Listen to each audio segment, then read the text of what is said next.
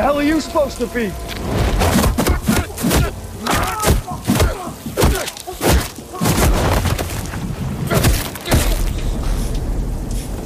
I'm vengeance. Ihr hört The Cuts, den kritischen Filmpodcast mit The Wolfgang M. Schmidt. Hallo. The Patrick Sweet. Hallo. Und ich bin Vengeance. Hi.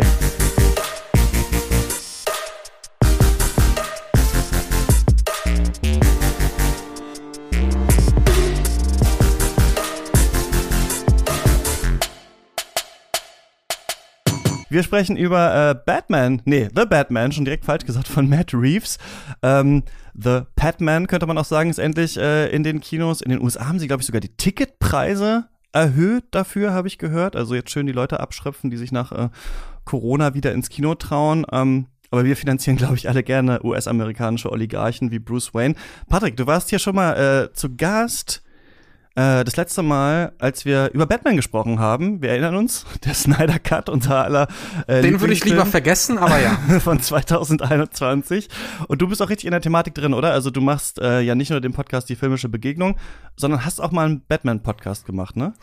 Genau, ich war 4 Jahre im Batcast von der Seite batmannews.de und bin auch ein großer Batman-Fan. Warum und wieso wird vielleicht auch an diesem Film deutlich, genau. Ja. Sprechen wir gleich nochmal drüber. Wie ist es bei dir, Wolfgang? Schön, dass du mal wieder da bist. Ist so ein neuer Batman-Film für dich ein Grund zur Freude, wenn der rauskommt? Freust du dich drauf und bist gespannt? Ein wenig schon. Nun bin ich froh, dass jetzt nicht Zack Snyder dann nochmal für zuständig war, sondern dass es einen anderen getroffen hat, nämlich Matt Reeves, von dem ich jetzt nicht allzu viel erwartet habe. Aber was mich natürlich ins Kino gezogen hat, ist einmal Robert Pattinson und dann natürlich die politische Frage, was will dieser Batman mir über unsere Zeit heute erzählen? Und das ist schon für mich dann eine besondere Begegnungen im Kino, schon etwas anderes als jetzt der 100. Marvel-Film, also wo wir eigentlich uns ja nur noch in so luftleeren Räumen bewegen. Und jetzt bei Batman hat man schon noch so eine politische Dringlichkeit, die man zumindest hofft, dort auf der Leinwand wiederzufinden. Ja. Wolfgang, ich muss auch daran denken, es ist so eine gewisse Ähnlichkeit auch zu James Bond zum Beispiel da, weil wir immer wieder diese neuen Reinkarnationen haben und diese neuen Reinkarnationen halt immer wieder was über den Zeitgeist und die Gesellschaft verraten. Da musste ich echt an dich denken, wo ich mich jetzt auf den Podcast mit dir gefreut habe. Total, finde ich auch. Ich musste auch nochmal an unsere Bond-Folge denken, die wir gemacht haben, wo ich dachte, was unterscheidet Batman eigentlich so stark davon? Ist mir nochmal aufgefallen, ach ja, es gibt ja noch die, in Anführungsstrichen, magische Comic-Seite eigentlich, die wir bei Bond nicht so stark haben. Also, dass die Gegner oft also nicht alle natürlich, wenn wir einmal das Psychologische bei den Bösewichten bei Batman ja ganz stark und auf der anderen Seite dann manchmal dieses Mutantenähnliche vielleicht, bei so Leuten wie Killer Croc oder so. Um die hat man jetzt in den letzten Filmen ein bisschen einen Bogen gemacht, die wollte man vielleicht nicht mehr erzählen.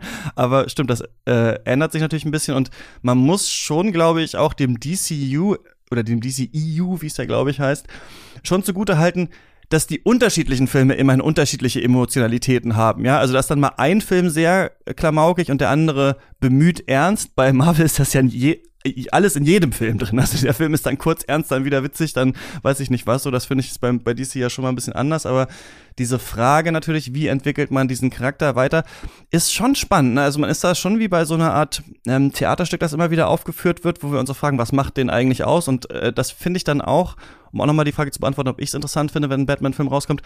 Ich find's schon interessant, dann nochmal in diese Welt reinzugehen und sich fragen, ach ja, stimmt, das ist ja, da war ja Gotham, dann ist da Bruce Wayne, wie ist der hier charakterisiert? Es geht bei Batman oft auch um Geld irgendwie, also da ist schon auch so eine Art, finde ich, Klassenfrage immer drin, die bei anderen Superheldengeschichten oft ein bisschen ausgeklammert ist, wer kann sich wie ermächtigen und so weiter und so fort. Also es macht schon Spaß, da drüber nachzudenken. Ich weiß halt nicht, ob es nicht doch nur oft dann politisches Cosplay am Ende wird, anstatt eine tatsächliche Analyse. Aber da können wir jetzt drüber sprechen. Wir sprechen über The Batman.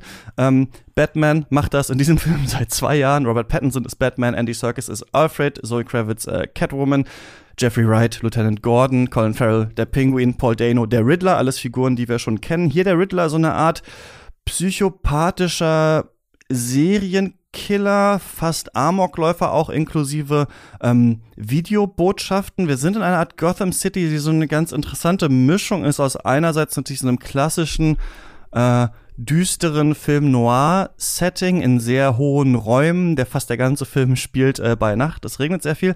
Und dann haben wir trotzdem so ein paar Anleihen an aktuelle, modernere Technik. Also wir sehen so einen Videostream von ihm, der ein bisschen wie Instagram Live oder vielleicht TikTok zum Beispiel wirkt. Es gibt das Internet, es gibt Smartphones und so weiter und so fort. Also hier versucht man das so ein bisschen zu verbinden. Und Paul Dano, der Riddler, tötet korrupte Politiker. Er beginnt mit dem Bürgermeister und dann fängt so eine Art, ja, eigentlich typische Detektivgeschichte an. Und wenn ich eine Sache wirklich, also das, was ich am meisten gelesen habe in der letzten Woche im Internet, ist, Batman ist ja in den Comics auch eigentlich Detektiv. Das ist ja jetzt wie früher in den Comics. DC steht ja für Detective Comics. Endlich darf Batman mal Detektiv sein. Und Patrick, da würde ich mal anfangen mit dir. Hast du da auch frohlockt im Kino und gesagt, endlich, das ist mein Batman? Also ich fand's großartig, diesen punkigen Detektiven zu sehen, weil ich immer es so schade fand, dass Batman in den Filmversionen so ein Raufbold war, der immer Gewalt für sich sprechen gelassen hat, oder die Inszenierung von Gewalt. Und hier fand ich es viel spannender, dass wir erlebt haben, okay, er sieht Zusammenhänge, er sieht Lösungen, er sieht Systeme und versucht, diese Systeme aufzunehmen, um dann ein korruptes System aufzufangen. Und das fand ich richtig gut und war schön auch auserzählt. Ich habe aber ein bisschen Probleme, wie der Film das teilweise macht. Einmal fand ich es etwas schade, dass vieles sehr geradlinig läuft. Also, dass Batman dann sofort eine Lösung parat hat. Und zweite Sache hatte ich ein bisschen den Eindruck, dass hier und da diese Detektivszenen auch sehr komfortabel immer bis auf die Sache in der Übersetzung in der Mitte des Filmes mit der fliegenden Taube, fliegenden Ratte und so weiter, geht alles sehr geradlinig. Und das fand ich ein bisschen schade. Aber es steht ja auch vielleicht für die Pattinson-Variante von Batman, dass er sich erstmal noch ein bisschen finden muss und Erfahrung sammeln muss und ja. Genau, aber insgesamt fand ich das schon schön zu sehen, dass zum Beispiel ein Alfred auch am Tisch sitzt und da rumknobelt. Das mochte ich ganz gerne, weil wir das halt in den Filmen nicht gesehen haben. Ist das der aktuelle Zeitgeist? Jeden Tag ein Wordle und dann 15 Postkarten, die hin und her gereicht werden mit so kleinen Rätselchen drauf. Wolfgang, fandst du das interessant? Das hatten wir ja auch im Prinzip schon bei Uncharted, wenngleich Uncharted ja eigentlich indiskutabel als Film ist. Hier ist es schon ein bisschen anders.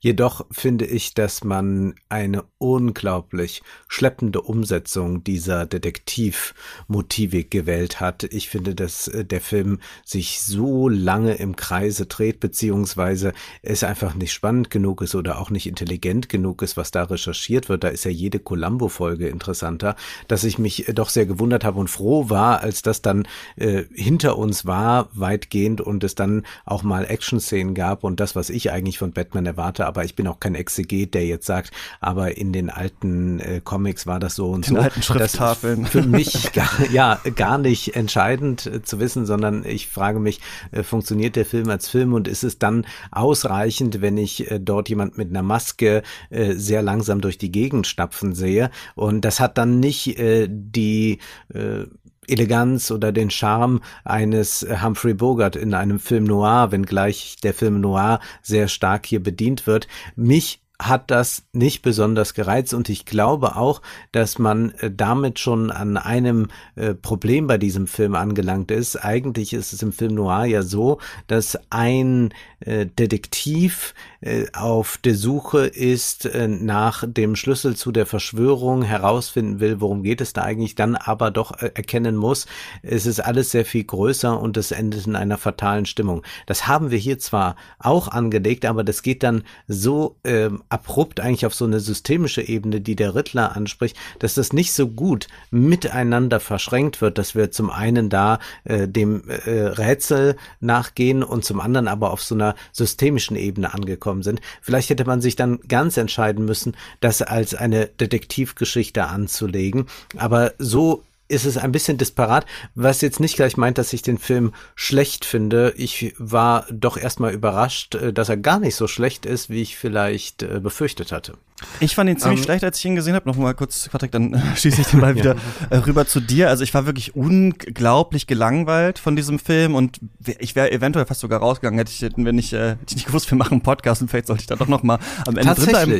Und interessant fand ich, dass wie wenig mir auch hängen geblieben ist davon. Also normalerweise weiß man ja, man muss noch mal irgendwann darüber reden oder da was zu schreiben. Ich sollte jetzt aufpassen.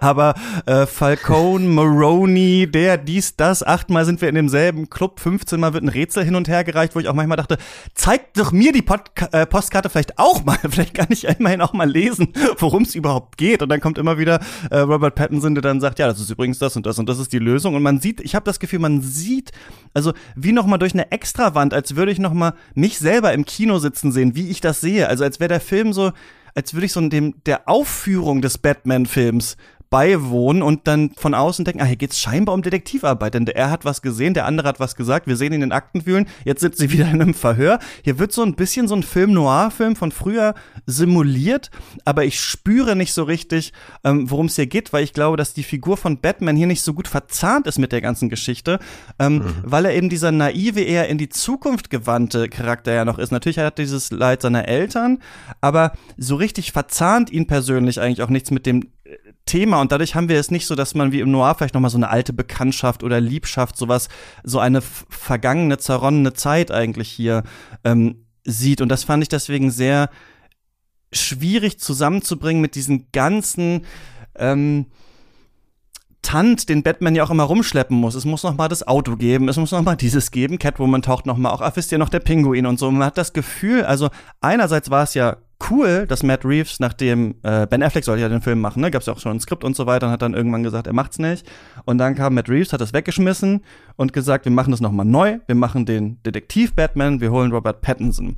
Und der alte Film sollte auch Beziehung haben zu Justice League und sowas, ne, weil ja Ben Affleck das dann gespielt hätte. Und das ist ja eigentlich cool, dass Matt Reeves gesagt hat, das machen wir nicht, wir hören damit auf, wir machen jetzt was Neues. Aber aus diesem Film sollen 2 Sequels kommen und 2 bis 3 HBO Max-Serien sind schon geplant. Und ich finde, man merkt dem Film das so ein bisschen an, weil man so denkt, ja, Selina Kyle, die kriegt bestimmt noch mehr ihr eigenes Ding und dann soll es noch was zum Pinguin geben und dann noch mal zu Gordon und dies und das. Und ich finde, der Film überlagert, also der schüttet einen so mit diesem schwarz-roten Teer zu, Schicht für Schicht, aber er hört nirgendwo auf, wenn mal irgendwas eine Skulptur gebaut ist oder eine Ebene erreicht ist, sondern macht immer mehr. Und dann sagt irgendwann Selina Kyle halt zu Bruce Wayne, ja, die alten weißen Männer in Gotham sind schuld. Und ich meine, Robert Pattinson ist wohl offensichtlich der weißeste Mensch der Welt. Und der Film hat dazu nichts zu sagen. Das ist dann da drin, aber es geht darum nicht. Und das war sowas, wo ich dachte, ja, es stimmt, die Stimmung ist da. Diese Massenszenen sind interessant, alle sind so in diesem Polizeirevier, diese Korruption, diese Männerbünde, dieses Enge der Stadt, da kommt was rüber oder es wird was aufgebaut, aber es bleibt nichts hängen. Das war so mein Gefühl, was ich hatte. Ich hatte keine Frage, also alle Fragen, die ich danach hatte, waren Fragen nach, was wollte noch mal der Riddler, was war das für ein Rätsel, was ist da noch mal passiert und nicht Fragen zu Gesellschaft, Reichtum, Selbstjustiz und so ging's mir. Sorry, langer Monolog. Ich habe jetzt dazu 2 Sachen zu sagen. Also einerseits finde ich es ganz cool, in so einer Welt zu sein, die schon atmet. Wir haben diese Charaktere und ich fand es sehr spannend, weil ich dadurch eher den Eindruck hatte, wir sind in diesem Moloch und da gibt's diese Charaktere schon. Wir müssen nicht klassisch Save the Cat Hollywood-mäßig erklärt bekommen, das ist der Bösewicht, das ist Maroni, das ist Falcone, sondern das entblättert sich nach und nach in diesem Rätsel. Und wir sehen ja auch ganz viele unscharfe Einstellungen, wie zum Beispiel nur der Schärfepunkt auf Augen liegen von Pattinson, von Catwoman. Und dass die Form da so extrem dieses Bewusstsein für hat, das fand ich spannend, diesen Fokus darauf und dass wir den Fokus worauf, also was würdest du sagen ist in der Form? Also auf die Beobachtung des Falles und wer dahinter steckt, weil, und das werde ich jetzt noch ein bisschen ausführen, ist nämlich, dass ich finde es schon, dass es sehr eng verzahnt ist mit der Geschichte von Batman, weil am Ende der ganzen Sache, wir spoilern ja hier, ist es ja so, dass es sehr um das Werk seines Vaters oder seiner Eltern geht und er gleichzeitig auch sich selbst damit auseinandersetzen muss. Wenn er Batman ist, wenn er in diesem Film am Anfang noch Vengeance ist, die Vergeltung, dass er vielleicht der Stadt gar nicht so helfen kann und erst am Ende dieser Heldwerdung entsteht, indem ein total Verrückter sich im gleichen Boot wiegt wie halt Batman. In dieser Verhörszene mit dem Riddler sehen wir das. Wir sehen das am Ende, als dieser einzelne Verrückte sagt, I'm Vengeance, ich bin Vergeltung. Und da bekommt ja Batman gespiegelt, oh, das, was ich gerade mache, ist eigentlich falsch. Ich muss eher ein Symbol werden. Das fand ich spannend. Und dann fand ich spannend, dass halt gleichzeitig diese Vergangenheit seiner Eltern die Lösung des Falls ist. Deswegen macht der Riddler das. Er war von diesem Erneuerungsprogramm ein Kind davon. Und wir haben ja in diesem Film eigentlich nur Kinder, die ein Erneuerungsprogramm brauchen. Catwoman hat keine Eltern. Batman hat keine Eltern. Riddler hat keine Eltern. Es ist eine Stadt, die keine Ideale hat. Und ich finde das schon sehr stark ausformuliert, dass eigentlich einerseits in der Charakterebene, in der formalen Ebene, dieser Detektivarbeit oder in der Inszenierung, wo der Fokus liegt, dass wir dann doch sehen, okay, es braucht etwas Neues in dieser Gesellschaft, weil wir haben diese modernen Fortschritt-Riddler, wir haben das alte Gotham, was von der Industrialisierung herstammt, und das muss erneuert werden. Und deswegen fand ich das schon an und für sich in der Form und auch in der Erzählung eigentlich sehr spannend, ja. Aber ist diese, will ich vielleicht an dich auch mal weiter schieben über Wolfgang, diese Idee vom Batman, der sich dann jetzt aufopfern muss für die Stadt und das erkennt, ist das denn so interessant? Weil ich bin ja jemand, der auch mal dieses bisschen verlacht, ja, aber in den Comics war es so und so und so. Aber was ich lese über diese Frank Miller Comics zum Beispiel, also ein Batman, der, ich weiß nicht, ob ich eigentlich den will, der jetzt so mopey anfängt und dann sein Heroisches erkennt, oder nicht lieber den, der sich wirklich in den Dreck, also der wirklich über Grenzen geht und wir sehen, dass so eine Figur eigentlich nicht tragbar ist. Ich finde das eigentlich interessanter. Das war bei Bale manchmal auch schon so ein bisschen angelegt. Und dieses jetzt am Ende das Heroische noch mal wieder zu erkennen, sich für die Stadt aufzuopfern, fand ich eigentlich gerade eher nicht so interessantes Motiv, also was der Film dann gezeigt hat. Ich weiß nicht, wie das bei dir war. Ja, das ist ein sehr konservatives Motiv eigentlich, das da am Ende versucht wird zu etablieren. Ich bin da ganz auf Seiten von Catwoman, die da abwinkt und sagt, ja gut, das kannst du eh vergessen, was willst du denn da? Das ist so ein bisschen wie wie sage ich das jetzt? Naja, es gibt ja immer wieder solche Protagonisten in der Politik, die sagen, so, jetzt erneuern wir unsere Partei, und dann weiß man immer, wohin das führt.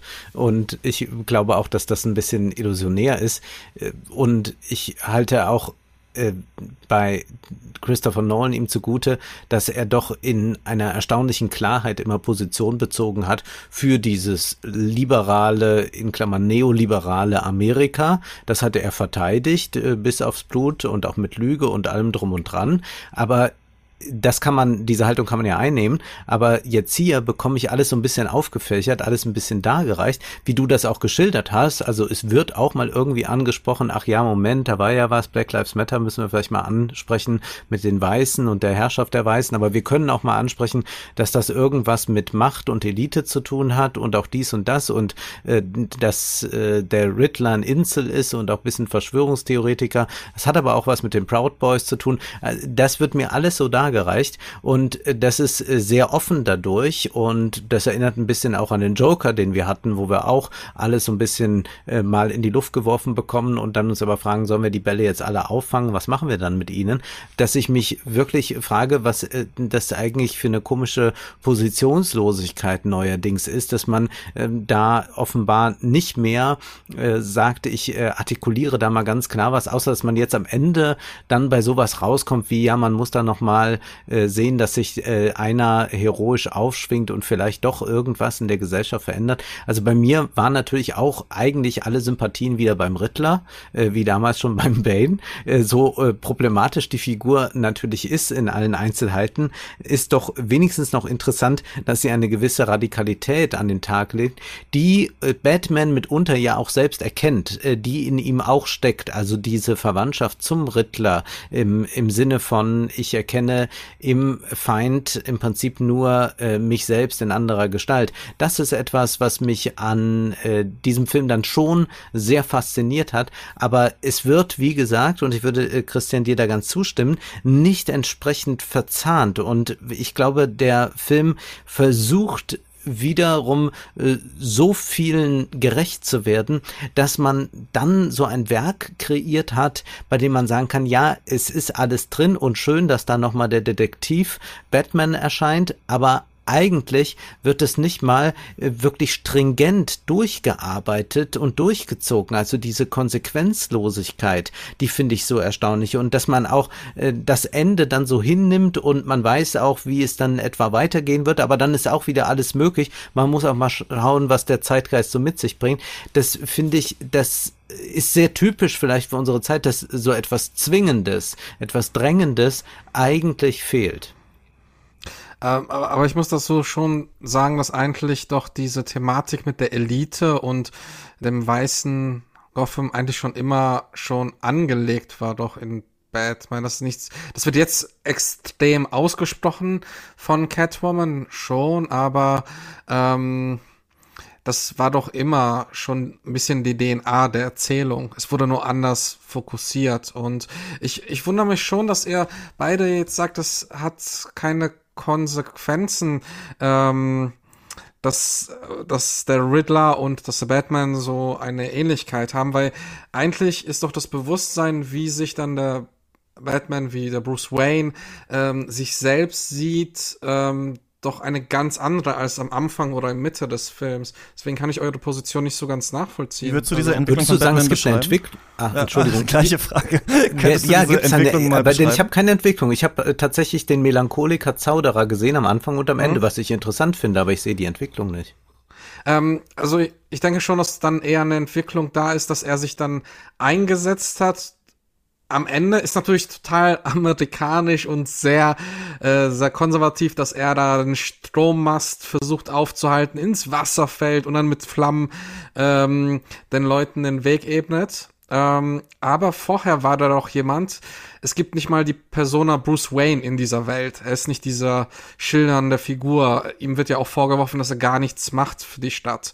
Und am Ende ist es doch schon so, dass er sieht, okay, er muss sogar bei dem Kind was mit dem Hubschrauber, ich weiß, es ist super plakativ, aber das hat er, glaube ich, Mitte des Films und am Anfang des Films nicht gemacht. Es gibt ja am Anfang diese Szene in der U-Bahn-Station, wo das Opfer ihn sogar anfleht, tu mir bitte nichts. Und das ist für mich schon eine sehr filmische Inszenierung, die zeigt, okay, am Anfang war er ein Teil des Problems und am Ende emanzipiert er sich davon, steht darüber und arbeitet konstruktiv für die Gesellschaft. Aber ist es so, dass, also das ist ja für mich jetzt kein Endpunkt einer Entwicklung, mal einen Unschuldigen aus einer Flut zu retten oder sowas, ne? Also was er dann am Ende macht. Ich finde das so ein bisschen zahnlos oder uninteressant. Also am Anfang prügelt er sich da rum, klar, und dann rettet er die Leute aus der Flut.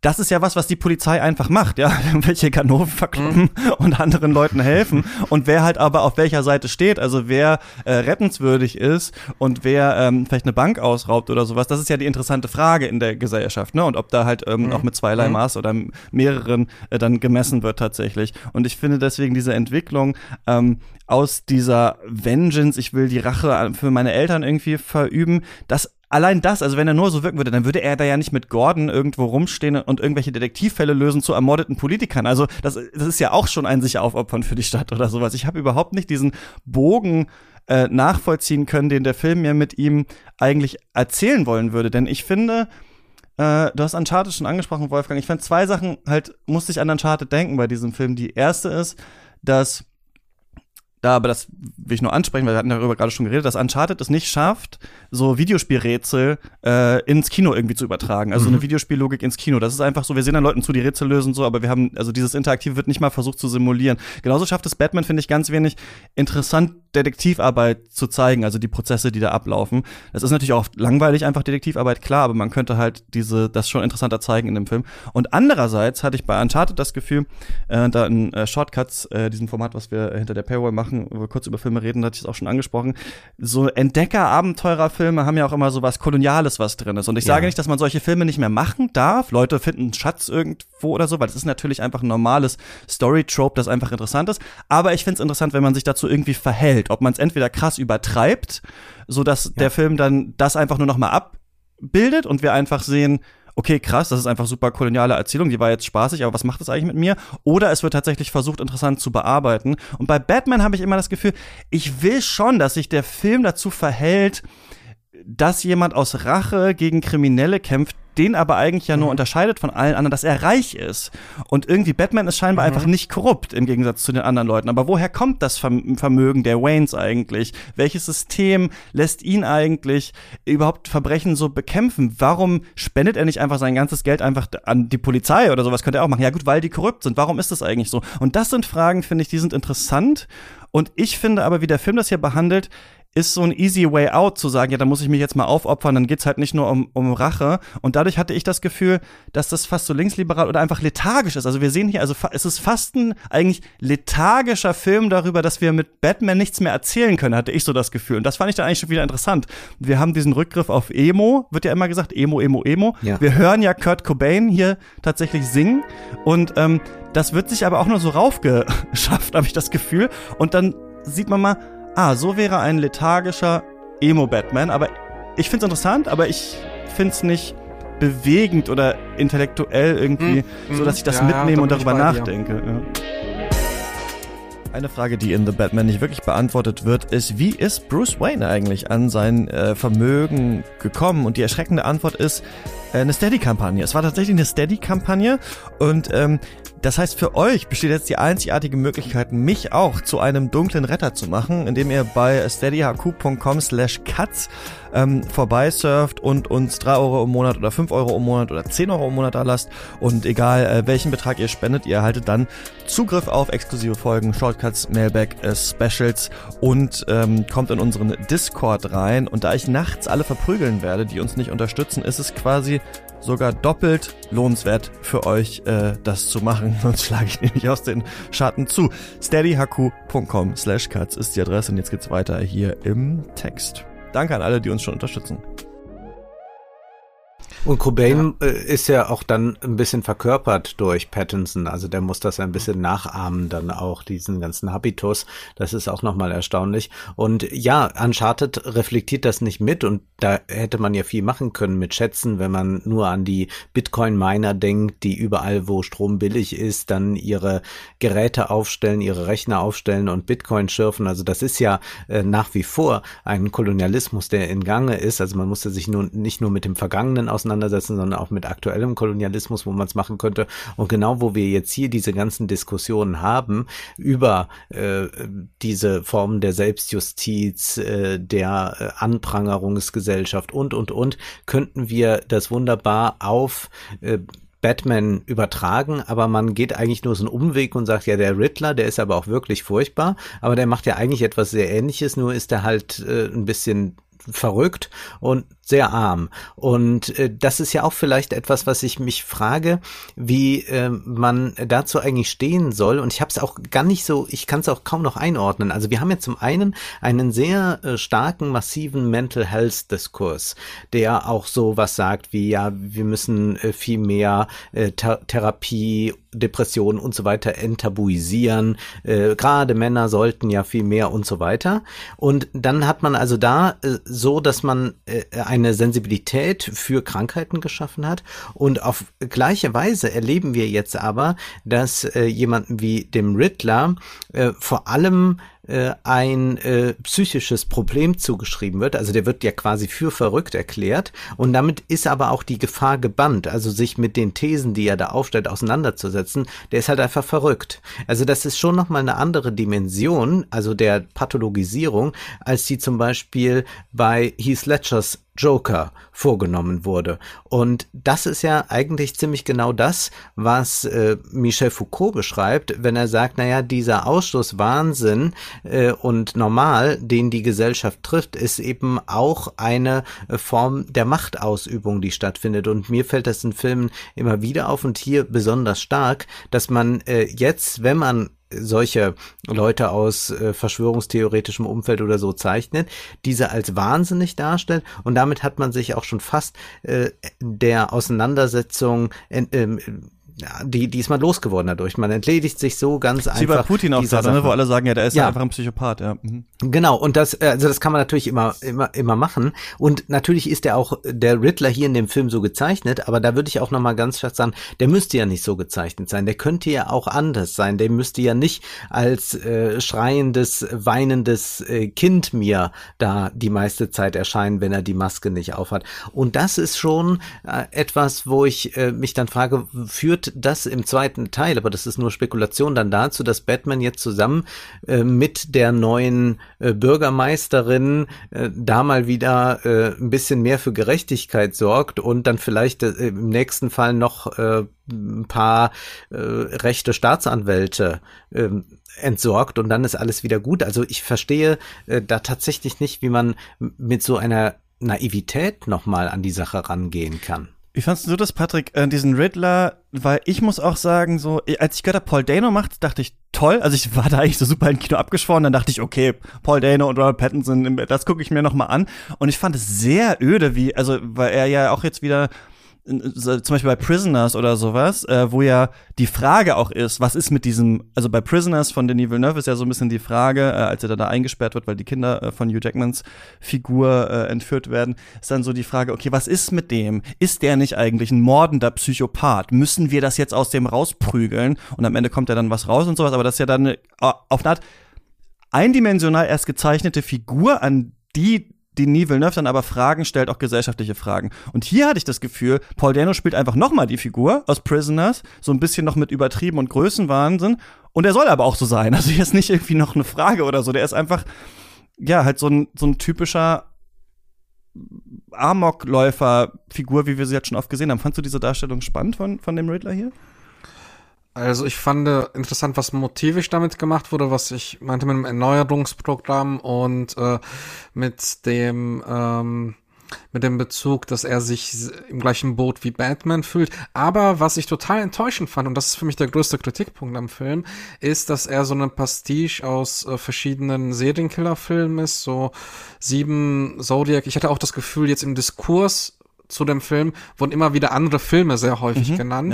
Ja. Und oft ja eben witzigerweise Sachen, die gerade von Film Noirs inspiriert sind, aber bei den, natürlich, wir sind alle jünger und haben die natürlich nicht damals im Kino gesehen und deswegen sind für uns diese Epigoden dieser Film Noir, also Blade Runner, 7, diese Fincher-Sachen und sowas, sind die dann, an die wir denken. Das finde ich ganz interessant und deswegen wird der Film jetzt auch damit, für Matt Reeves natürlich auch, ja, genau. Ja, und ich fand zum Beispiel die Wohnung vom Riddler, das hätte man, wenn man Batman nicht hätte, hätte es auch John Doe sein können von 7. Und das fand ich tatsächlich eine Enttäuschung, weil ich das Gefühl hatte, da hat man diese Vorbilder genommen, die jüngeren Leute dann wahrscheinlich nicht kennen. Dann zusätzlich hat man noch Noir-Anleihen genommen, also klassische Noir-Anleihen und dann noch den echten Zodiac-Killer, weil wenn er im Verhör oder in den Social-Media-Videos damit ausschlägt mit der Stimme, das war ja auch bei den echten Zodiac-Killer so, dass der, wo er eine Nachrichtensendung angerufen hat, dass er einmal total ausgeschlagen hat und das fand ich total schade, diese Pastiche, weil da hätte ich mir gerne ein bisschen was Individuelleres oder Kreativeres gewünscht und ich muss auch sagen, ich fand den auch, bis auf, wie gesagt, dieses Motiv mit einem Erneuerungsprogramm und mit dem gleichen Boot, fand ich ziemlich öde auch. Da bin ich total bei dir, Christian, ja. Aber Christian, wie fandest du denn die Action-Szene, also diese Verfolgungsjagd? Die fand ich spektakulär. Das hat mir richtig gut gefallen und ich hätte eigentlich nur gern gehabt, dass die ganze Zeit Rennen fahren. Ja, es ist erstaunlich wenig Action in diesem Film, ne? Ich fand das auch interessant, wie es gemacht war, weil es erst sehr also irgendwann kommt halt einfach das Auto. Das fand ich eigentlich ganz schön. Natürlich braucht der Mann das Auto und Batman das Batmobil und das kommt dann auch einfach irgendwann. Ja. Und dann sehen wir das ja auf dem Highway sehr, sehr schnell geschnitten, sehr, sehr diffus eigentlich. Ganz toll fand ich, wie sich dann so die Rampe vor das Auto fährt und dann gibt's ja was auch im Trailer schon gezeigt wurde, wo Colin Farrell als Pinguin übrigens Er hätte fast noch bei House of Gucci mitspielen können, finde ich. Ich fand, er hat es richtig stark eigentlich, mir hat er richtig gut gefallen darin. Ich fand das wirklich, also eigentlich hasst man ja sowas, finde ich. Ein bekannter Schauspieler oder Schauspielerin zieht sich einen Fettsuit über und macht einen witzigen Akzent, aber ich fand, das war so Bombe, wie eigentlich auch vielleicht De Niro oder Pesci in manchen Filmen so gut nachgekommen. Ich fand es fast witzig, das hätte ich lieber gesehen. Also ich hätte wirklich lieber den Film gesehen, Paul Dano und Colin Farrell bringen einfach die Reichen um. Ich hätte das vielleicht ohne Batman und mehr Comichaftes dann eigentlich, aber ich fand, willst du? Das ist halt eine Frage, können wir gleich noch sogar, weil ich fand diese Action-Szene, gerade dieses Ende, wie das Auto dann aus den Flammen kommt und sowas, fand ich schon wirklich auch beeindruckend gemacht. Da bin ich dann auch kurz aufgewacht, in dem Film. Also, ich fand das auch stark am Anfang, wo die Verfolgungsjagd anfängt, dass dieses Auto fast wie so ein animalisches Wesen war, weil sich so viel, ich fand das Sounddesign einfach grandios, und wo er erstmal kurz anfährt, so ein Zeichen setzt, ich werde euch jetzt jagen, und das hat mir auch gut gefallen, ja.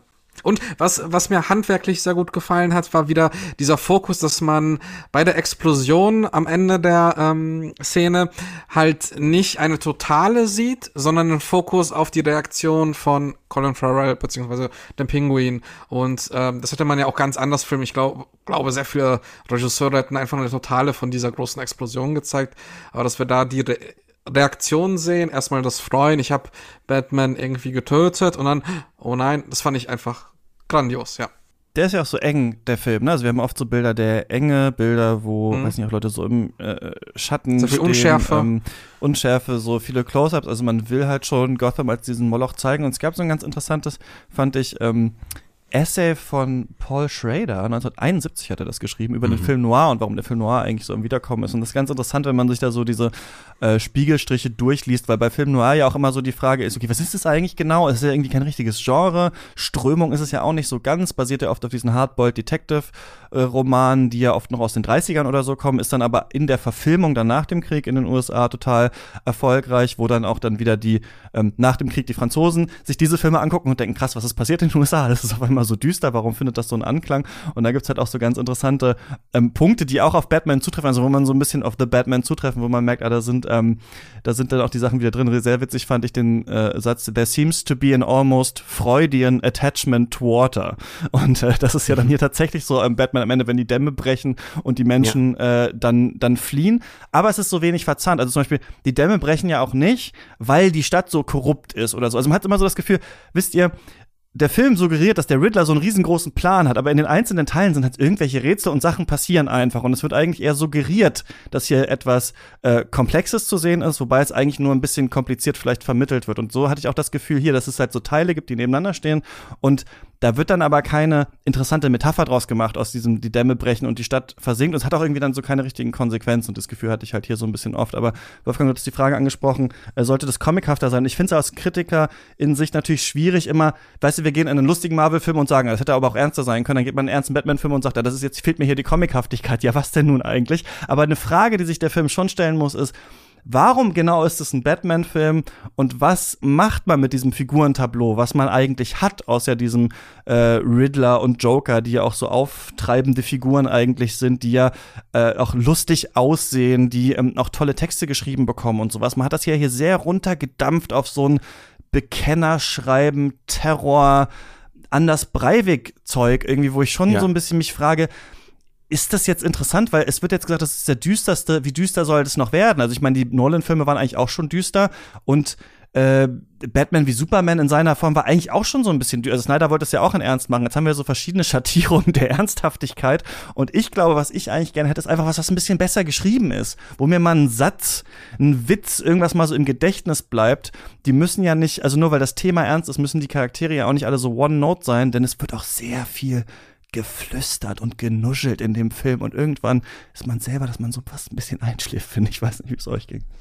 Das ist entsetzlich. Das ist wirklich entsetzlich. Also dieser ASMR-Modus, der ja sowieso im Blockbuster-Kino grassiert, gerade in Comic-Verfilmungen, wird hier auf die Spitze getrieben. Ich halte das nicht aus. Also für mich ist das eine absolute Katastrophe, weil ich Stimmen mag und auch deshalb gerne ins Kino gehe. Ich bin froh, dass wir keine Stummfilme mehr haben. Nichts gegen Stummfilme, aber ich bin schon froh, dass wir Ton haben. Und ich finde, gerade im alten Film Noir der 40er Jahre waren hochinteressante Stimmen da und war genau das da, was du da beschreibst, nämlich eine Qualität in den Dialogen. Ja, es ist alles sehr dunkel, es ist alles sehr deprimierend auf eine Weise, aber man kann durch Dialoge einen Umgang damit finden, der dann in gewisser Weise unterhält. Es ist ja bei den Film-Noir-Filmen so, den alten, dass man die eigentlich wie so einen Mantel in der Kälte sich anziehen kann. Also sie lassen einen frösteln, aber sie wärmen einen auch auf merkwürdige Art und Weise. Und das liegt daran, dass man eine gewisse Coolness drin hat. Und das funktioniert natürlich nur, wenn man auch ein paar Sätze die Figuren sagen lässt, die eine gewisse Form von Esprit und Intelligenz aufweisen. Das ist ja hier einfach nicht gegeben. Ich wüsste überhaupt kaum einen Satz, den ich hier zitieren könnte aus diesem 3-stündigen Film, obwohl die ganze Zeit geschwätzt wird. Es wird ja permanent geredet, deswegen sage ich ja, ich hätte am liebsten mal nur noch Verfolgungsjagden gesehen und das kapiere ich nicht. Es muss doch noch mal jemand in der Lage sein, da in Hollywood einen vernünftigen Satz zu schreiben. Ich glaube, ich befürchte, das liegt an einem kulturellen Wandel. Die Drehbuchautoren von einst, 40er Jahre, und ich werde jetzt nostalgisch, aber ich mach's trotzdem, die gingen ins Theater. Das waren alles Leute, die doch sehr eng mit dem Theater verknüpft waren und auch mit den Well-Made Plays verknüpft waren. Die waren durchaus Leute, die wussten, wie man einen Dialog schreibt und die wussten auch, ein Dialog muss tragen. Und das hatte manchmal dann zum Nachteil für die Filme, dass man gar nicht mehr sich aufs Filmische konzentrierte, sondern man machte abgefilmtes Theater. Aber in den richtig guten 40er-Jahre-Film, da kommt beides zusammen, eine filmische Qualität und eine dialogische. Und das Dialogische ist vollkommen weggefallen inzwischen und man findet es hin und wieder noch in romantischen Komödien, die auch rar gesät sind, und daran scheitert es dann auch, und ich finde, dass das auch dann ein Manko ist bei einem 3-stündigen Film, wenn man nicht mal ein paar richtig schöne Wortwechsel hat. Das muss ja möglich sein und Anlass böte sich ja genug. Also die Ausgangsfrage war ja, ist es comicbuchhaft genug? Die Stimmt, Frage zwei ist Fragen gleich, die klassische Doppelfrage. Ja. Und das ist genau, die andere, genau, da kannst du gerne drauf antworten. Ich werde mal auf beides versuchen zu antworten. Und zwar einerseits, ich kann nachvollziehen, dass vielleicht im deutschen Sprachraum Comicbuchhaftigkeit immer was Witziges ist, weil das so eine gewisse kulturelle Konditionierung ist, aber zum Beispiel im Amerikanischen ist ja nicht nur ein Comic witzig oder positiv, sondern kann halt auch düster sein, und da finde ich das ganz schwierig zu beantworten. Ich würde schon sagen, dass der Film eine gute oder passende Comic-Verfilmung ist, weil wie in Comics wir in einer Welt sind, die schon in so einer fortlaufenden Erzählung sind. Wir wissen, ach ja, das Schicksal von Batman kennen wir schon, wir brauchen nicht mehr die Perlenkettenszene, sondern das wird dann eher erzählt durch das Opfer vom Bürgermeister, und von daher auch diese ganzen einzelnen Figuren, die wir in verschiedenen Interpretationen gesehen haben, und die hier auch so eine gewisse, also ich würde sagen, auch durch die Inszenierung eine bestimmte Perspektive bekommen. Wir sehen zum Beispiel Batman ganz häufig, sehen wir die POV von Batman, wie er von Menschen angestarrt wird. Das hat mich an Comic-Panels erinnert, wie die Reaktion auf Batman ist. Das ist einmal, wenn er zum Tatort kommt, und dann einmal, wenn er im Club den Falcone rausholt zum Beispiel. Und ich muss sagen, ich würde mir allerdings auch wünschen für die Zukunft, das wird jetzt die nächsten Jahre nicht passieren, aber ich würde mir schon gerne mal einen unterhaltsameren, witzigeren Batman vorstellen. Also nicht gleich den Adam West, den wir alle kennen, aber es sind gefühlt zwei Modi, die es gibt, den ganz ulkigen früher oder einer, der immer weniger redet und immer mehr grummelt. Ja. Ja, und was war deine zweite Frage? Du hattest noch eine zweite Frage gestellt. Ja, findest du, also ich finde, hier wird halt viel behauptet, und es wird halt Ernsthaftigkeit behauptet, dadurch, dass wirklich viel geflüstert wird und wirklich viel ruhig und viel gestarrt wird, und dadurch sollen wir merken, es ist jetzt aber auch ernst, und ich halte das für machbar, gangbar, aber ich halte es für nicht sonderlich interessant, das so zu machen.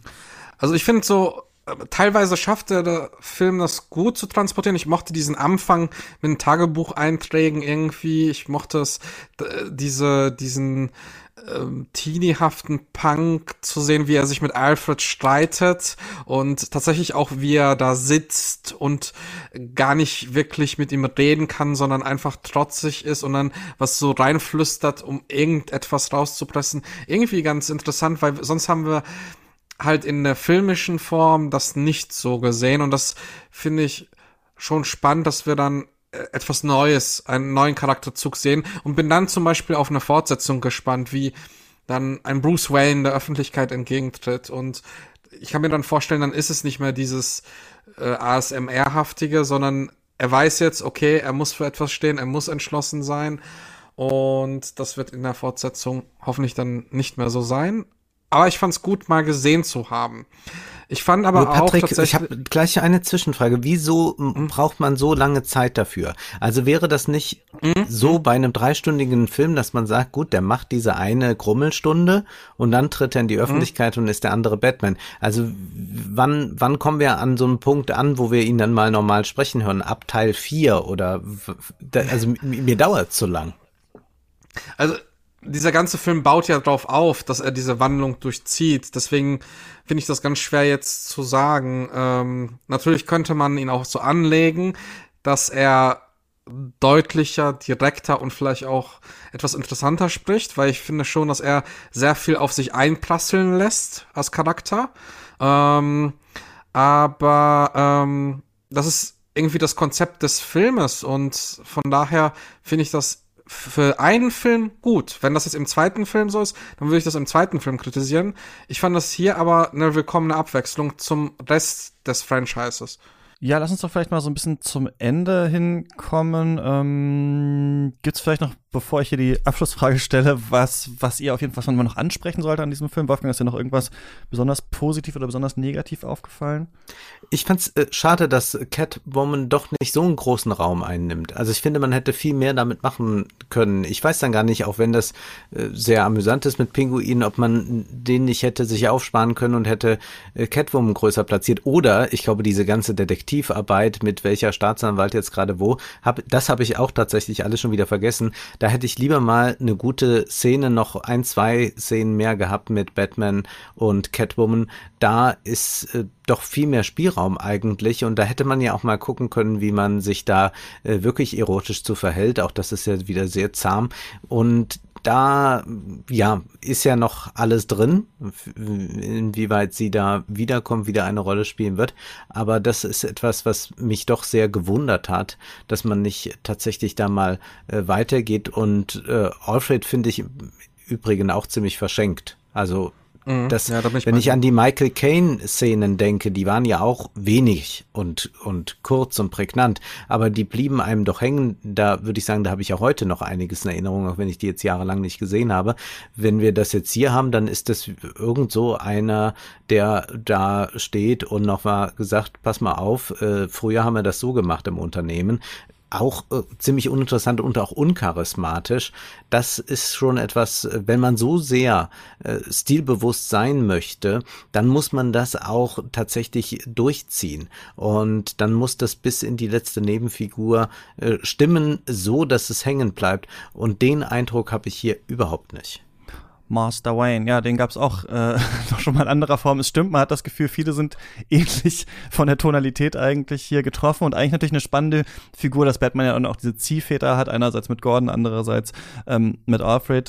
Das ist ja eigentlich auch ganz interessant. Ich finde auch Zoe Kravitz hier als Catwoman ein bisschen verschenkt. Ich finde sowieso, die schönste Szene des Films ist eigentlich das Ende, wo sie mit den Motorrädern zusammen durch den Sonnenaufgang fahren und die Musik auch sowas Ergreifendes hat und dann so sich kurz verabschieden. Da dachte ich, ach, das wäre ein Film, den hätte ich eigentlich gerne gesehen, der wirklich von ihrer Beziehung vielleicht handelt oder viel in Blicken auch so erzählt und der sich dafür vielleicht mal Zeit nimmt und nicht für diese ganzen Plotpoints, weil was auch so aufgefallen ist, ist, dass der Film immer wieder gefühlt neu anfängt. Also es gibt diese Szene, wo sie irgendwann den Riddler dann schnappen und dann gibt es diesen Zoom in die Kaffeetasse, wo dieses Fragezeichen drin ist und das ist bei Stunde 2 oder sowas, man denkt sich, ja, ich weiß, dass es der Riddler ist, also ich weiß nicht, ob wir das jetzt für den Trailer gedreht oder also, er hat jetzt schon sehr viele Rätsel gestellt, so, das fand ich auch ganz interessant, dieses Zirkuläre, vielleicht kann man es als Kommentar natürlich drauf lesen, dass Polizeiarbeit auch sowas hat, aber ja, ich fand, das war auch so ein bisschen verschenkt und das ist gerade angesprochen, Wolfgang, das fand ich ganz interessant, Alfred hat bei Nolan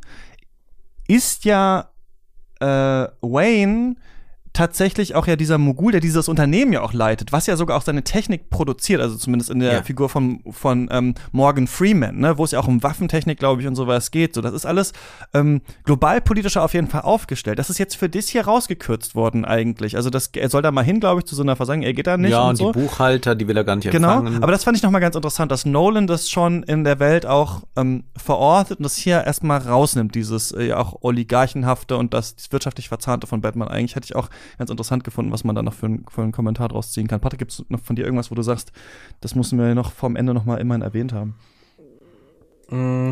Also, ich fand es tatsächlich sehr spannend zu erleben, wie diese Verzahnung stattfindet, dass wir einerseits die Beziehung zu Catwoman und Batman sehen, er darin sieht, wie jemand, die auch einen ähnlichen Stand hat, ohne den Reichtum, und dass wir dann das Gleiche auf dem Riddler gespiegelt bekommen und er sich dann für eine Position entscheiden muss und dann sich für keine der beiden Positionen entscheidet und dann sein etwas konservatives Bild aber sich entscheidet, und insgesamt bin ich sehr gespannt, was noch die Fortsetzungen bieten. Ich habe wirklich sehr viel Lust, nochmal mehr Zeit in dieser Welt zu verbringen. Normalerweise ist es bei vielen Franchisen, die schon was anteasern oder irgendwie offen lassen, damit es Serien, Filme, sonst was gibt, ärgert's mich. Ich fand's hier aber so gut auserzählt in diesem ersten Film, dass ich gerne noch mehr in dieser Welt, auch weil es so atmosphärisch inszeniert war, rein formal, gerne mehr erleben würde. Genau. Ja, ist alles nur noch eine große Serie, fragt man sich dann, ne? Also wenn du jetzt schon so oft vom ersten Film redest, er heißt ja The Batman, müsste es nicht eigentlich einfach der einzige Batman-Film sein, der jetzt noch wichtig ist? Warum ist schon wieder so viel am Horizont? Und ich muss da ganz ehrlich sagen, mich verliert eigentlich diese Figur Batman immer mehr. Ich finde, gibt's ein paar Kniffe, die sind interessant, aber wenn es nur ums Stilistische geht, und das ist ja, also es gibt ein paar Takes, die man immer wieder hört zu diesem Film. Das eine ist halt, Batman war in den Comics auch Detektiv. Das zweite ist, es ist sehr Film-Noir-mäßig, so wie 7. Und das dritte ist, Kravitz und Pattinson sind einfach mega hot. Und ich stimme dem allen zu, aber ich finde es trotzdem einfach nicht interessant. Weil dann würde ich sagen, kann man dann auch den Ton ausmachen und man guckt sich halt die Bilder an, wie sie sich da gegenseitig so umgarnen. Das kann man und dann auch machen. Und da gibt's gar nicht so viel. Genau, und da gibt's eben auch gar nicht so viele. Und deswegen muss ich ganz ehrlich sagen, dass mich die Figur Batman und das Interesse daran tatsächlich, dass mich das immer weiter eigentlich verliert, gerade wenn ich weiß, hier werden noch 3 Serien rausgewirkt. Wolfgang, muss man The Batman gesehen haben?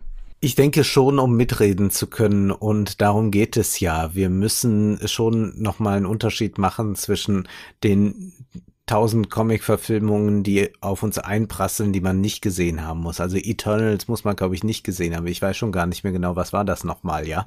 Aber hier würde ich bei einem solchen Batman schon nochmal sagen, dass der sehr viel über unsere Zeit dann doch auch aussagt, vielleicht gerade, weil er so meandert, gerade weil er so unschlüssig ist, wohin er sich eigentlich bewegen soll.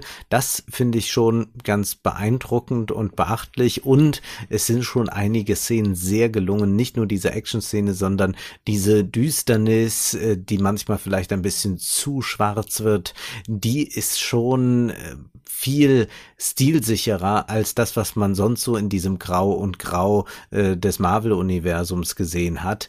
Von daher, ja, man sollte sich diesen Film ansehen, sofern man an Batman interessiert ist. Das würde ich einschränkend hinzusagen. Bei Christopher Nolans Reihe würde ich sagen, das muss sich jeder ansehen, gerade 2 und 3, auch wenn man sonst mit Batman nichts anfangen kann. Hier muss man, glaube ich, schon die Voraussetzung, Batman-affin zu sein, mitbringen. The Batman sollte man unbedingt gesehen haben, weil er, wie Wolfgang super ausführte, halt irgendwie so eine besondere Stellung hat, auch in der heutigen Blockbuster-Landschaft. Ich finde es spannend, wie formal strikt der Film ist. Sehr viel POV, sehr viel Perspektive, und bin gespannt auf Fortsetzung. Ich mochte es, endlich mal wieder klassische Themen zu hören, die teilweise sehr gelungen waren. Und musikalische Themen, meinst du? Musikalische Themen, genau. Und dann finde ich halt diese verschiedenen Themen, Motive einfach sehr gelungen, dass wir so eine Stadt haben, die aus einem Kohlezeitalter in Social Media übertragen wird, und diesen Kampf zu sehen, auch wie die Moral von Batman oder das Selbstbildnis von Batman sich ändert, und ich bin unglaublich gespannt, wie dann die Fortsetzung, wenn die dann ein bisschen zurückgehen, das war ja auch in der Nolan-Trilogie so, wir haben Batman Begins sehr fokussiert auf Batman, und der zweite und dritte ist dann weg von Batman gegangen und hat dann mehr was über die Gesellschaft erzählt. Freue ich mich sehr drauf, und man sollte ihn unbedingt gesehen haben, ja. Dann mit dem Tag-Team Joker und Riddler. Ja, mega toll. Freue ich mich nicht so drauf. Ich finde, man muss diesen Film nicht gesehen Joker haben, überhaupt nicht. Bitte nicht. Um mitzureden, denn ich habe das Gefühl, wir befinden uns so krass im Würgegriff der großen Konzerne und ihrer Franchises, dass man immer denkt, immerhin ist es kein Marvel-Film. Und ich kann da nochmal sagen, ja, die Alternative ist ja nicht, einen Marvel-Film zu gucken, sondern vielleicht einfach gar keinen Film oder einen ganz anderen, besseren Film. Können wir vielleicht auch nochmal gleich dazu reden, was man sonst gucken sollte. Aber ich muss nochmal ein Zitat vorlesen, weil ich es einfach so witzig fand, weil es mir wieder eingefallen war. Wir hatten ja schon mal im Mailback über Mark Fischers Capitalist Realism gesprochen. Dieses Buch zu dieser Frage, ist eigentlich alles Kapitalismus? Können wir noch was anderes denken? Was ist eigentlich los? Müssen wir nicht viel wütender sein, als wir sind? Und da schreibt Mark Fisher auch über Kurt Cobain, den wir ja hier auch singen hören in diesem Film. Und das Zitat ist, ich lese es mal vor, ist ein bisschen länger. In seiner schrecklichen Müdigkeit und gegenstandslosen Wut schien Cobain der Verzweiflung der Generation, die nach der Geschichte gekommen war, müde Ausdruck verliehen zu haben, deren jede Bewegung vorher gesehen, verfolgt, gekauft und verkauft wurde, bevor sie überhaupt passiert war. Cobain wusste, dass er nur ein weiteres Spektakel war, dass auf MTV nichts besser läuft als ein Protest gegen MTV, wusste, dass jede seiner Bewegungen ein Klischee war, das im Voraus geschrieben war, wusste, dass selbst die Erkenntnis ein Klischee war. Die Sackgasse, die Cobain lähmte, war genau die, die Frederick Jameson beschrieb. Wie die postmoderne Kultur im Allgemeinen befand sich Cobain in einer Welt, in der stilistische Innovationen nicht mehr möglich sind, in der es nur noch darum geht, tote Stile im imaginären Museum zu imitieren. Und ich finde, das trifft auch auf diesen Film zu, wo dann selbst Cobain nur noch sich als Gewand halt übergelegt wird, um halt nochmal zu imitieren, wie es eigentlich mal war, einen Film noir zu machen und sowas. Natürlich ist es kein sonderlich intelligenter Gedanke zu sagen, in der Postmoderne ist irgendwie alles schon mal da gewesen, aber ich finde auch, es ist nicht der große Neuanfang, und ich bin nicht mehr bereit zu warten auf Teil 2, auf Teil 3, auf irgendwas. Ich will jetzt etwas sehen, was konsequent und interessant ist. Und Wolfgang, du hast gesagt, da ist viel drin und ist auch ein bisschen verwirrt.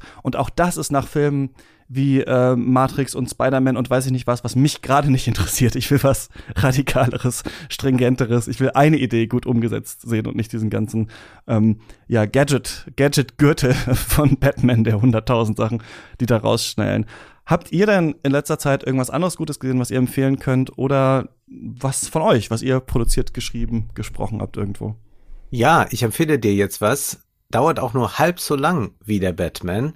Nämlich ein Film noir aus dem Jahr 1948 von Nicholas Ray, They Live by Night. Das ist ein sehr stringenter, gut erzählter, klarer, geradliniger Film. Eine tolle Liebesgeschichte, Roadmovie, Bonnie und Clyde, alles ist da dabei. Und es ist ein hervorragender Film, der auch etwas über die Weltwirtschaftskrise erzählt. Aber nicht, dass das mal alles noch so mit reingegeben wird, sondern in dieser Stringenz ist dieser Film beeindruckend, auch in seiner stilistischen Qualität. Die Schauspieler sind allesamt umwerfend und man sieht, man kann da auch in 95 Minuten eine große Liebesgeschichte erzählen, ohne dass man jetzt noch 7 Fortsetzungen braucht. Also wenn du jetzt sagst, ich habe keine Geduld mehr, dann ist es genau der richtige Film, der zeigt, es geht auch völlig anders in der Hälfte der Zeit mit einem Bruchteil des Budgets und trotzdem einem exzellenten Filmerlebnis. Patrick, hast du eine Empfehlung für uns? Wir haben ja den Riddler, der viele Follower hat, um sich schart. Und, viele, ja, 500 übrigens ist die 105, Zahl. Ja, ich weiß nicht, ob du da gelacht hast im Kino, Wolfgang. Ja, ich auch. Das war auch eher ironisch gemeint. Ja. Den Film, den ich empfehlen möchte, der hat 60 Millionen Leser. Und zwar ist es der Film Sweet Smell of Success von 1957 mit dem tollen Burt Lancaster und Tony Curtis und auf dem Criterion Channel zu sehen. Es geht darum, was die Schmierblätter und Ideale, die völlig schon am Boden getränkt sind, was die mit Menschen machen können, was passiert, wenn Verbrechen stattfinden und wir sehen hier auch eine Stadt in Sweet Smell of Success, die sehr lebt, die viele helle Momente hat, viele sehr düstere Momente und ich glaube, das ist etwas, wonach man sich nach The Batman auf jeden Fall sehen kann. Und der Film ist auch nur 100 Minuten lang. Genau. Das finde ich schön, dass wir in der Zeit angekommen sind, wo wir die Filme anpreisen mit kurzer Laufzeit. Das kann ich hier aber nicht machen. 145 Minuten ist das, was ich für euch habe. Und wir haben da schon mal in unserem Catherine Bigelow-Special drüber gesprochen. Es ist ihr Film Strange Days von 1995. Und der verhandelt eigentlich damals schon Dinge tatsächlich, die Batman nur anreißt. Es gibt nämlich, wisst ihr noch, in The Batman diese Szene, als Catwoman die Kontaktlinsen drauf hat und er kann durch ihren Körper die Welt sehen. Das ist eine Szene, die eigentlich in einem Film von, weiß ich nicht, Claire Denis oder anderen sehr, sehr spannend eigentlich wäre. Und kurzzeitig denkt man, ach, interessant, jetzt ist der Mann im Körper der Frau, wie nimmt er die Welt wahr? Aber dann macht der Film, würde ich sagen, jetzt nicht so viel daraus. Und in Strange Days wird das auf eine Art auf die Spitze getrieben, dass das Mord- und Vergewaltigungsopfer quasi durch Virtual Reality noch in seinem Tod im Kopf des Mörders aber drin ist. Solche Sachen sind da drin. Wir haben ganz viel über, also Virtualität, Körperlichkeit, Racial Profiling und Polizeirassismus werden hier tatsächlich auch porträtiert. Und gleichzeitig haben wir so einen wahnsinnigen düsteren, wirklich dreckigen Sci-Fi-Plot eigentlich mit um Ralph Fiennes, der dann aber auch zu Weihnachten spielt in der Großstadt und so weiter. Also viele tatsächlich auch so ein bisschen so Batman-Tropes sind hier drin, deswegen würde ich den nochmal sehr empfehlen, weil der wirklich interessant ist und echt oft so ein bisschen übersehen wird auch im Werk von Bigelow. Ja. Gut, dann waren das unsere Empfehlungen und ich danke euch, dass ihr mit mir über The Batman gesprochen habt. Wir hören uns dann bei den nächsten 20 Teilen. Bis bald. Bis bald, ciao. Wir hören uns dann hier das nächste Mal. Wir machen noch einen kleinen Oscar-Ausblick. Die Folge kommt dann demnächst. Und dann wird sich ein bisschen was ändern bei Cuts ab der 100. Folge. Das geht dann so los. Dazu dann mehr. Ansonsten viel Spaß bei The Batman. Und auch so. Bis zum nächsten Mal. Ciao. Tschüss.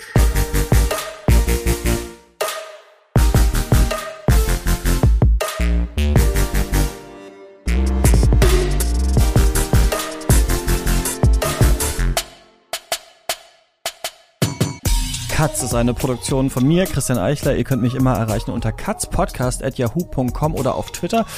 Folgt auch gerne unseren GästInnen rein und checkt deren Projekte aus. Die Links gibt's in den Shownotes. Wir sind auch auf Instagram. Da gibt's immer mal Umfragen und Eindrücke von Festivals zum Beispiel.